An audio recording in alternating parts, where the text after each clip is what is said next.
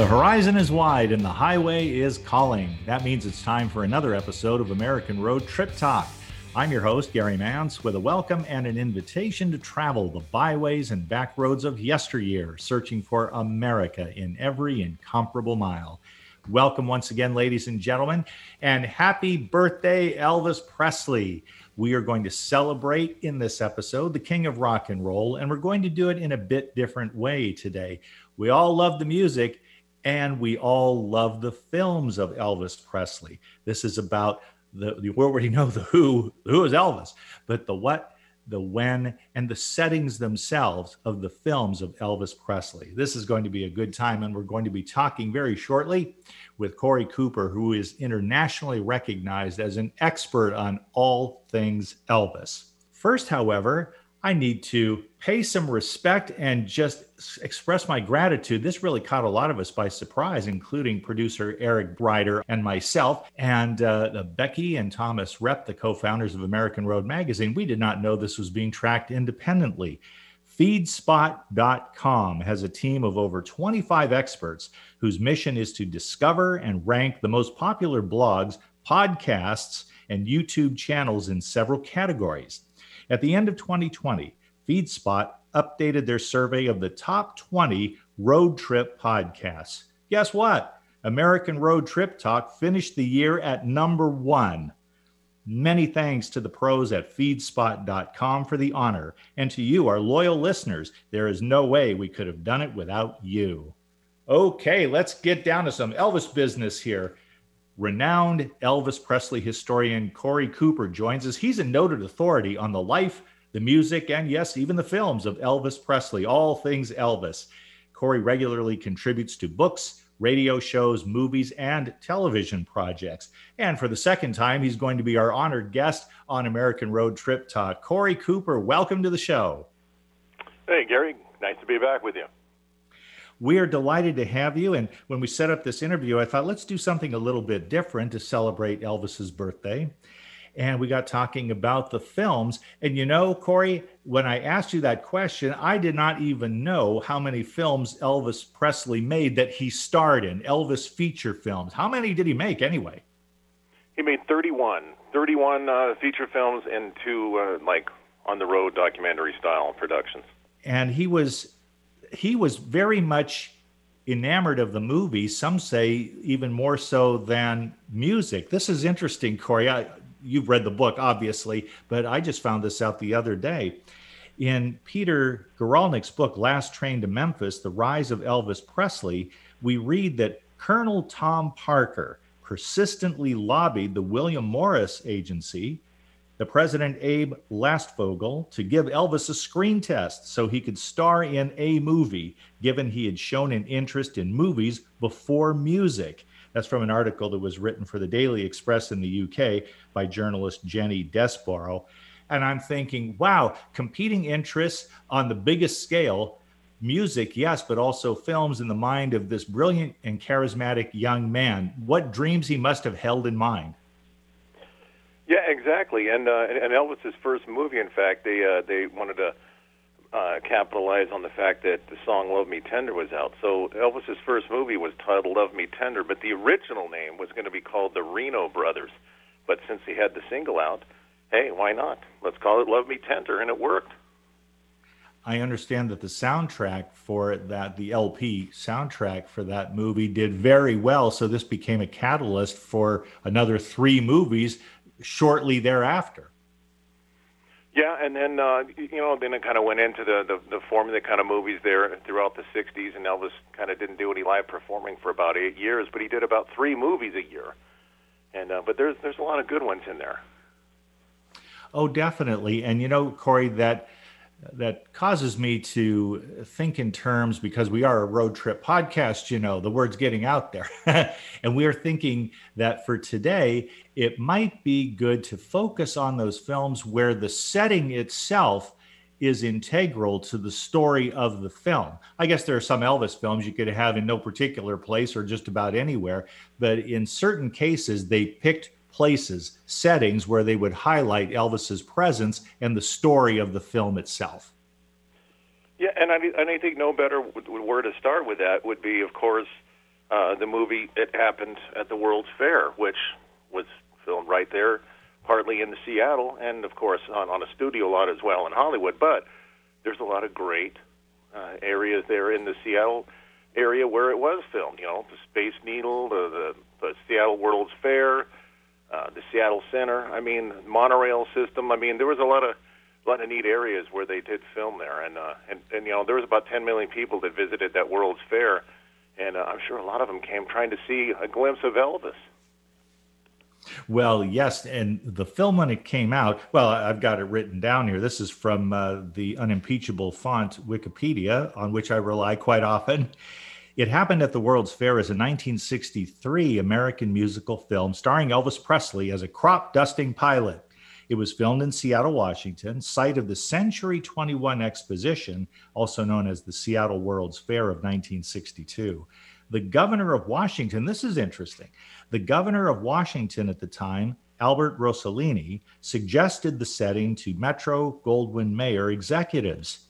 And the film made $2.25 million at the box office. And Cory, 2.25 million back in the day was some real money. Yeah, could you imagine that? I mean, what was it back then to go see a movie? Maybe what, 25 cents, 50 cents? Yes, I grew up in Southern California. I uh, threw 50 cents down many a time to get a ticket, particularly in the matinees and the Seattle theater. Can you imagine those theaters in Seattle and the drive ins, which people could could attend, go have a wonderful time seeing Elvis at the place where the World's Fair had just recently happened. And of course, there was a celebration of the success of the fair, and it just highlights itself in this film. It fits so neatly in as a setting for Elvis to do his thing. As a matter of fact, the theatrical release poster, I took a look at this. It says Elvis swinging higher than the Space Needle with the gals, the songs at the famous World's Fair. So there's a setup. Boy, that's for sure. You know, and you know what's great about the Elvis movies that I always get a kick out of? First of all, if you're an Elvis fan, you know, I, I know sometimes, you know, the, the critics kind of pan a lot of the Elvis movies, but if you're an Elvis fan, they're fantastic. You know, you get to see your favorite guy, your favorite star. It's Elvis. You know, he's up on the screen, he's singing, he's smiling, he's dancing away. He always gets the girl. You know, it's a fun time. And you know, Elvis was the biggest selling artist, not only of music, but every one of his movies made a profit. He never had a bomb. They all made money for the studios, and he was the highest paid actor of the 60s. I mean, how can you go wrong? This is a good time to ask, Cory. Who was the was it Colonel Parker himself? Who was the brains behind these movie ventures? Because they tended to go in one uh, adventuresome direction where it's Seattle, it's Las Vegas, it's Hawaii, it's New Orleans. There seemed to be a lot of thought going into where they were going to place Elvis to make the movie in the first place. Well, you know, they kind of got on this formula, and so they just there was a travelogue with Elvis all over the place, you know, and they they knew that you know the sure thing in Hollywood was an Elvis movie. They all knew it was going to be a hit. They all knew it was going to make a profit the sad thing is it would have been great if if Elvis could have got a lot more deeper dramatic scripts in in movies that he wanted to do but you know that sadly kind of never really happened after the the first two or three movies he did. And you know but these guys would make the movies the directors producers they would take the profits from an Elvis movie and then they would go make a higher bigger budgeted movie with an all-star cast and sadly Elvis kind of got left in the dust there. But like I said he was still still rocking Hollywood for, throughout the 60s with all these movies. And all the energy that must have taken, the creative energy and the high rise confidence to go with. It happened at the World's Fair. Uh, I admit I'm partial because I lived for two decades in Seattle. So that is my favorite Elvis film. And yet I don't have it on DVD. So there's a sin of omission. I have to make sure to pick that up. And it's still available, of course, as are all of Elvis's films, 31 of them. When we talk about the places where Elvis filmed. Elvis was here, right? Before there was, it happened at the World's Fair, and then the Las Vegas film, the Hawaii films. There was New Orleans, and a film that I think that showed Elvis's acting chops in a way that was yes sensational, but there there was a demonstration of his ability to carry a story and not simply sing some songs and they throw some dialogue in around it. And that's King Creole. That was quite a film. Yeah, that was a fantastic movie. You know, and, and Elvis also, you know, he got granted a, a deferment uh, from being uh, going into the military to make sure that they could finish that movie. And King Creole was actually Elvis's favorite movie of himself that he did. And and like you said, you could really see his acting chops. He he did great with that. And you know what a great cast too. I mean, Walter Matthau's in it, Dean Jagger, Vic Morrow. I mean, what a what a great movie. And uh, you could really see where Elvis could have gone if he would have got a lot more dramatic type scripts like with King Creole. It, he really did yearn for that. I, I watched a documentary before. It was news to me at the time that Elvis Presley thought he could do that he could do more difficult roles, that he had that innate ability. And few people I've ever heard talk about that aspect of Elvis Presley would disagree with that. They saw uh, footage that had been cut, for example, from Jailhouse Rock, where he's being uh, punished in this case, you know, right? Very difficult warden. It was a, he was in a tough spot there. And yet coming through is this dramatic tension and energy where people were blown away. Like, where did this come from? Yeah, and boy, it, you know, he he was just ready to go for these kind of scripts, and I, I wish that Colonel Parker would have got more for him because, you know, Elvis's favorite actors at the time, you know, were James Dean and Marlon Brando, and you know, he styled his hair after Tony Curtis because he liked that dark hair look, and you know, man, if he could have just got some more scripts like that, who who knows where this all could have went for him. We're forever going to wonder about that.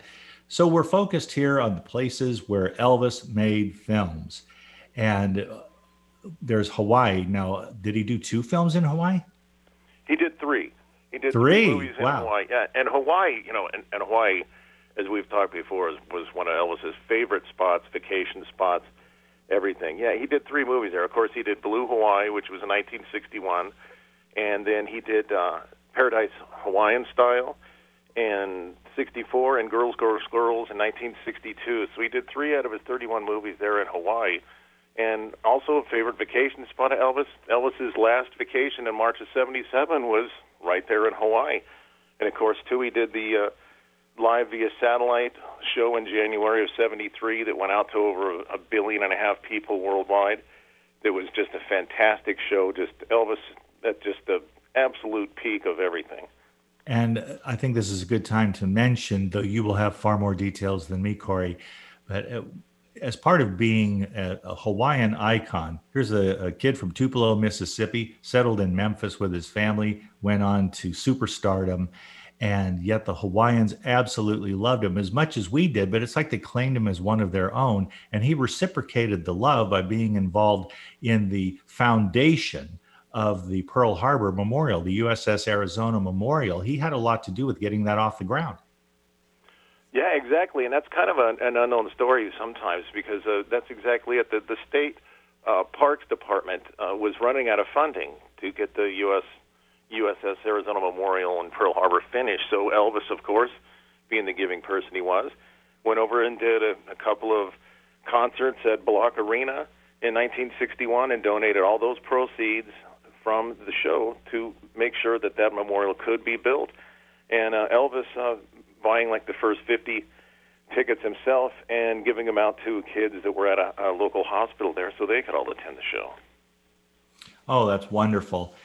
When Elvis was in Hawaii, do you know if he managed to go? I mean, he was at the beach, but did, did he go to other places where you could be there and with the proper security measures and, and formalities involved? Nevertheless, you could actually see and possibly meet Elvis? Well, uh, some of the times Elvis would you could. I mean, it depended on if you knew where he was. I mean, he used to uh, rent a private residence that was on the the beach with a you know a private beach and view of the ocean, and you know it'd be a little hard to, to get into there. But you know he did stay at the Hilton Hawaiian Village from time to time as well. Uh, you know, especially during the concert years and when he was filming the movie. So, you know, and, and Elvis did go out and do things when he was there. So, I mean, you you could have you could have caught a glimpse of Elvis if you were there at the time. And then when uh, when it neared the end of his life, he was in Hawaii. Did is that where he went directly back to Graceland before his passing? Yeah, he spent about a week in Hawaii, stayed at a private residence, and and uh, yeah, and then he he went back and uh, was getting ready for more tours. And uh, sadly, just a few months later, he he left us. And before all of that, there was another place that became synonymous with Elvis whenever he was in town.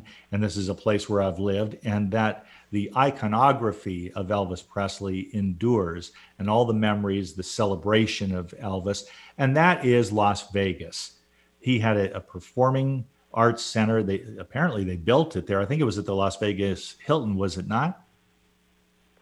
Yeah, well, they it started out called the uh, International Hotel, and then the Hilton Corporation bought it out uh, a couple of years later in 1971. But uh, Elvis, yeah, that's where Elvis spent two months a year through, throughout the late 60s into uh, about a year before he passed away. That makes me curious, Cory. He made that wonderful film. I mean, it's just a hoot, really, and romantic at the same time. It's fun to watch. Viva Las Vegas.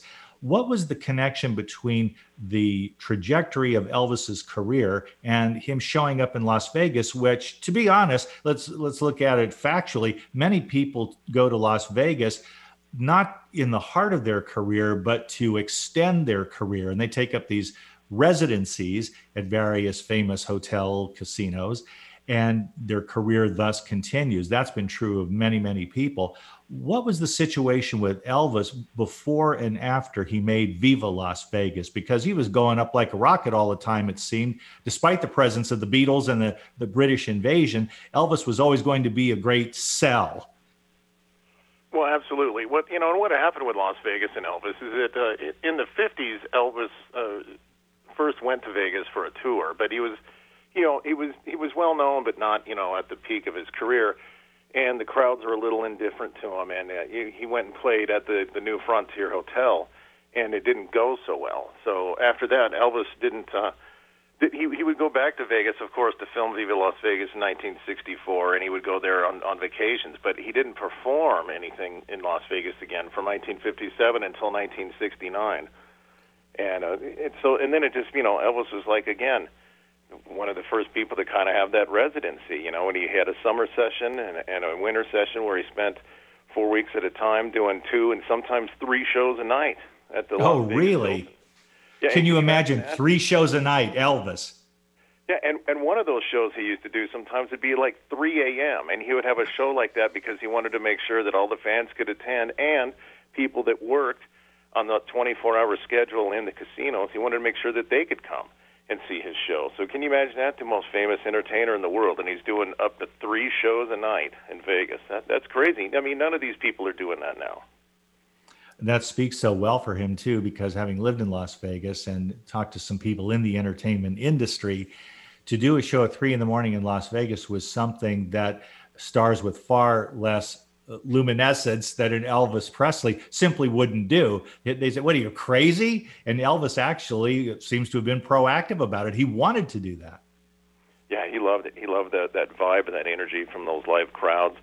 You know, and that showroom was a big showroom. It's it sat over two thousand people, and they of course would bust the limits of the, the fire marshal to get people in there. And uh, yeah, can you imagine that though? And and what a star-studded crowd. I mean, there was always somebody famous coming to see Elvis in Vegas. I mean, of all places. I mean, the, the entertainment capital of the world. Oh, absolutely. Let's turn to the movie itself, Viva Las Vegas. Ann-Margret, and uh, no, we don't need a spoiler alert. Watch the movie; it's wonderful. And there is, accordingly, this or that place in Las Vegas, which, oh, Elvis was there. This is where they filmed part of that movie. And I'm thinking in particular, there was a scene at a wedding chapel that I believe still remains in Las Vegas, though they moved the location. That's correct, yeah. And it's funny, a little chapel of the West is at the end of the movie. That's where Elvis marries ann margret. And, uh, and funny enough, when my wife and I got married, guess where we got married? And I didn't even know that at the time here I am, the Elvis expert. I didn't even realize that was the actual place where Elvis marries Ann-Margret. And that is one of those places that people wanted to preserve no matter what. I think they moved it across the road from its original location. And it created this, this Elvis phenomenon that went beyond the man's life, beyond the music, beyond the films. I mean, skydiving Elvi in Las Vegas. What? And yet, this is the sort of thing that continues to be a part of his legacy. And it so does. I mean, you know, when you think of Las Vegas, of course, you think entertainment, gambling, sports, the casinos, but, you know, you think of Elvis, you think of the Rat Pack, You think of just 24-hour nonstop entertainment. I mean, what a place! You know, it's only fitting that Elvis would end up there. Oh, most definitely, and continues to be a presence. Uh, he is glorified there as elsewhere. I wanted to ask you, and, and, you educated me on the phone. I'd love it if you would share with the listeners.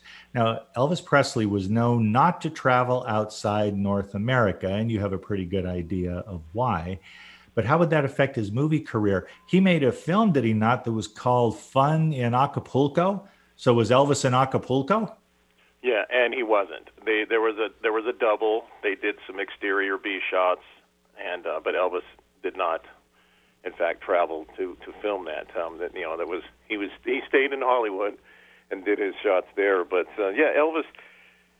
Elvis didn't, you know, other than when he was in the the army, you know, Elvis didn't travel outside of the United States. He he did a handful of shows in Canada in the in the 50s, and that was it and that was all because of his manager, Colonel Tom Parker, was an illegal Dutch immigrant who didn't have a passport. That was part of the reasons why uh, Elvis never did any touring outside the United States. And when we talk about North America, we refer to the United States, bordered by Canada to the north, Mexico to the south, but the politics are different. The immigration rules were different for a long time. You need a passport today if you're going to go from America into Canada. And right now, we're not permitted because of the COVID pandemic. But when that ends and it's uh, safe to travel there, you will need a passport. And you need a passport to Mexico. But at that time, if I understand correctly, Colonel Tom Parker could show up if he wished, traveling across this undefended border which was long celebrated by the United States and Canada alike. A different story if you were going to go into Mexico. Yeah, and and oddly enough, um, the year that Elvis passed away, they were actually were working on a European tour. Uh, Charles Stone that, that worked with Roadshows, which was the the company that promoted Elvis's tours. They were working on a European tour, but sadly Elvis passed away. So 31 films await anyone who wishes to enjoy Elvis in that medium. Uh, from the Washington Post, as we finish the piece about the movies, here's a quote from a Washington Post article about Elvis's films. Elvis starred in 31 feature films and two theatrically released concert documentaries. In almost all of these movies, Elvis sings a lot. well, that states it nicely. Imagine that. yeah, the music worked its way in there. I also uh, mentioned in touting this show that there would be other sightings of Elvis, and we have about a couple of minutes here, Cory. But when we talk about places where Elvis was encountered, and I'm sure some of those are historically marked now as well, they should be.